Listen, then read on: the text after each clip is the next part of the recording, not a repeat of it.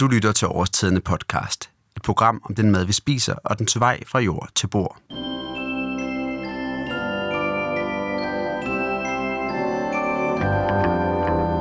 I en Facebook-afstemning har I lyttere bestemt, at årets sidste podcast-udsendelse skal handle om marcipan.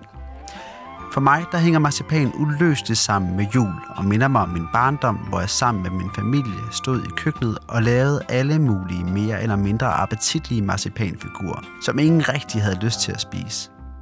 Men selvom jeg i mange år har lavet julekonfekt, så har jeg aldrig rigtig tænkt over, hvad marcipan er. Hvad er for eksempel en god marcipan, og hvordan vælger producenterne sine mandler, og hvem har egentlig opfundet marcipanen? Skal vi se nærmere på det sidste spørgsmål, nemlig hvem der har opfundet marcipanen, ja, så skal vi sydpå. Marcipanen den kommer oprindeligt fra Persien, det vi i dag kender som Iran, hvor den blev opfundet for omkring 1200 år siden. Efter sine så var det en læge, der første gang nedskrev opskriften, men om det er ham, der ligefrem har fundet på konceptet, ja, det ved vi ikke. Nogle hundrede år efter, ja, der blev det meget populært for de europæiske fyrster og konger at tage på korstog. Efter en af de her togter, ja, der var der nogen, der tog opskriften på marcipanen med hjem. Marcipanen den stod først igennem i Italien, men den spredte sig hurtigt til resten af kontinentet. Det var da først i 1900-tallet, altså mange hundrede år efter, at marcipanen den var kommet til Europa, at den blev noget, som den brede befolkning fik råd til at købe. I dag der er de fleste råd til at købe marcipan, som de kan bruge til hjemmelavet konfekt. Men i stedet for bare at købe marcipanen, ja, så prøvede jeg her i weekenden sammen med min knap treårige niece at lave marcipan helt fra bunden. Vi begyndte med at veje mandlerne af. Det er en vægt. Nu tager vi lige vægt. Og en skål. Så kig her på tallet, kan du se. Nu står der 0. Så tager man mandlerne. Prøv at se her. Det kan godt være her nu. Ja. Så hælder jeg forme. Det kan jeg ikke Den er formet.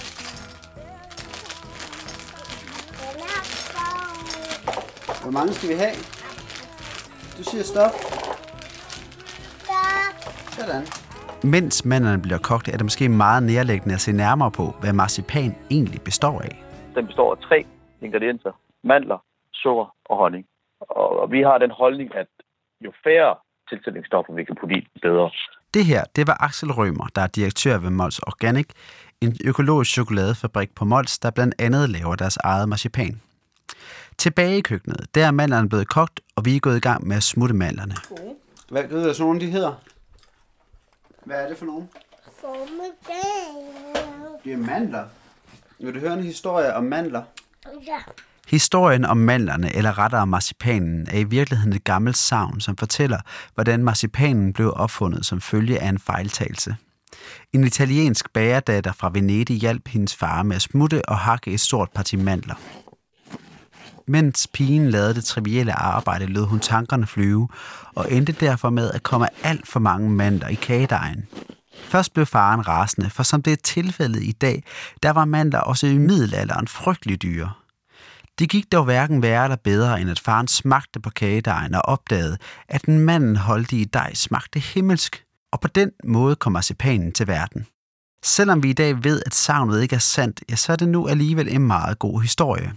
Og nu vi alligevel er i Italien, ja, så synes jeg, vi skal prøve at høre, hvordan de hos Mols Organic har udvalgt de mandler, de bruger til deres marcipan. I dag der kan man øh, få mandler fra mange steder i verden, men det er sådan nogle af de største er Kalifornien og øh, Spanien.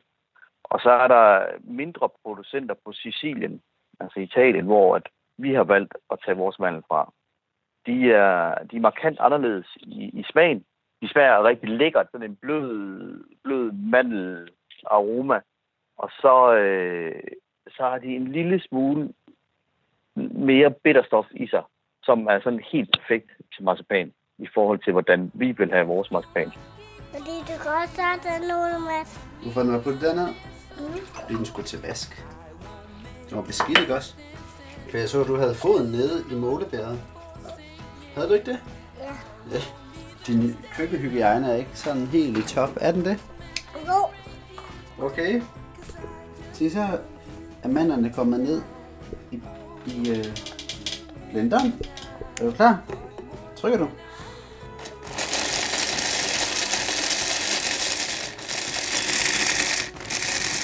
Når man har blendet mandlerne til en fin masse, Så tilsætter man lidt sirup og rører derefter dejen, til den samler sig. Efter ganske kort tid, ja, så står man faktisk med en marcipandej, som det er op til en selv at finde på, hvad man vil bruge til. Mm. Er det godt? Det er mere godt. Mere. Vil du have mere? Vi skal jo lave noget ud af det, ikke også? Ja. Hvad synes du, vi skal lave? En kage til mor. Mere. Ja, nu skal vi først lave det, og så putter vi chokolade på, og så spiser vi det bagefter, okay? Ja. Okay, hvad skal vi lave? Skal vi lave sådan nogle, sådan nogle øhm, Sommerfugler. sommerfugle? Ja. Ej, er det ikke for svært, tror du? Nej, jeg kan godt gøre det. Det ved jeg ikke lige, hvad man gør. Man gør sådan. Vingerne ud. Det her, det må være en sommerfugl, ikke? Det det må man gøre. Og så her er der vinger. Godt. Så skal vi have nougat oven på den. Ved du, hvad nougat det er? Jeg har snakket med en, han ved nemlig godt, hvad nougat er. Skal vi høre, hvad han sagde? I dag, når vi laver nougat, så er det ren chokolade og ren hasselnødpasta. Det er de eneste to ingredienser, vi bruger. Og ved at så blande en, øh, en, en høj kvalitets øh, økologisk øh, hasselnødpasta i fra Tyrkiet, så får vi øh, en, virkelig en, en, en kraftfuld nuka ud. Og øh, altså igen, på samme måde som med mandlerne, så er der også forskel på, hvor øh, hasselnødderne kommer fra, og hvor, hvor meget kraft og, og aroma de indeholder. Og der har vi sådan gennem flere test øh, været rundt omkring og finde øh, ligesom smage hasselnødpasta og komme frem til, at den fra Tyrkiet, det var bare den aller, allerbedste kvalitet, vi kunne finde. Jamen, en god hasselnød, den har en, en, en nødagtig smag, øh, uden, og, øh, uden, uden, uden noget harskhed. Det kan, det kan meget let øh, sådan kippe over for en, en, en hasselnød og blive harsk. Og, øh, og der, er det, der er det vigtigt, at dem, som dyrker hasselnødderne, og så også dem, som øh, ligesom producerer hasselnødpastaen, de er fagfolk og, og ved, hvad det, hvad det er, de står med.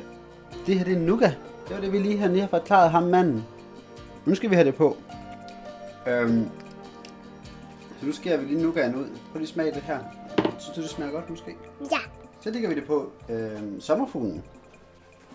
Se her. Det er sommerfuglen. Jeg fyrer op i himlen. Så putter vi øh, chokoladen på sommerfuglen. Er det? Fordi det er konfekt jo. Så skal man have chokolade ovenpå. Er det en okay? Er det en god idé? Mhm. Det er næsten svært at forestille sig, at det ikke smager godt. Hvor det? Fordi det er jo mandler, og smager mandler godt. Og så er det sukker, smager sukker godt. Ja. Og så er det chokolade, smager chokolade godt. Ja. Tror du, de, de tre ting sammen smager godt? Når marcipan består af så få ingredienser, ja, så stiller det naturligvis store krav til de råvarer, man bruger.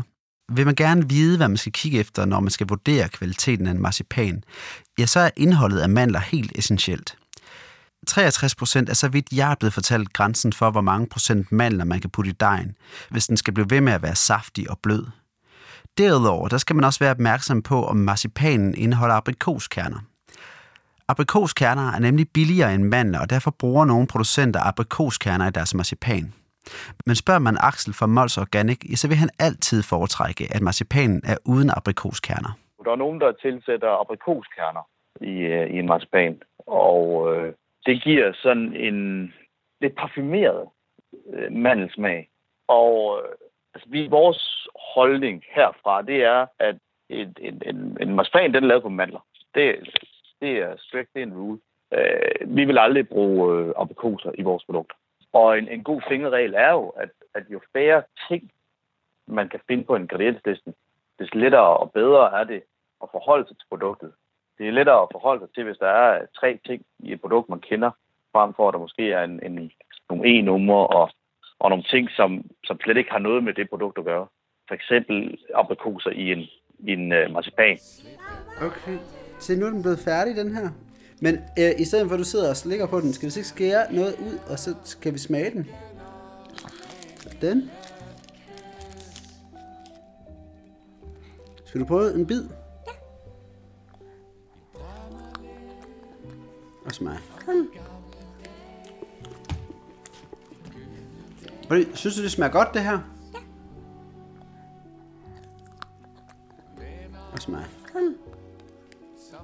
Og med det slutter årets sidste udsendelse af Årstiderne podcast. Jeg håber, at du også vil lytte med næste år, hvor jeg vil forsøge at dykke endnu dybere ned i det uendelige madunivers.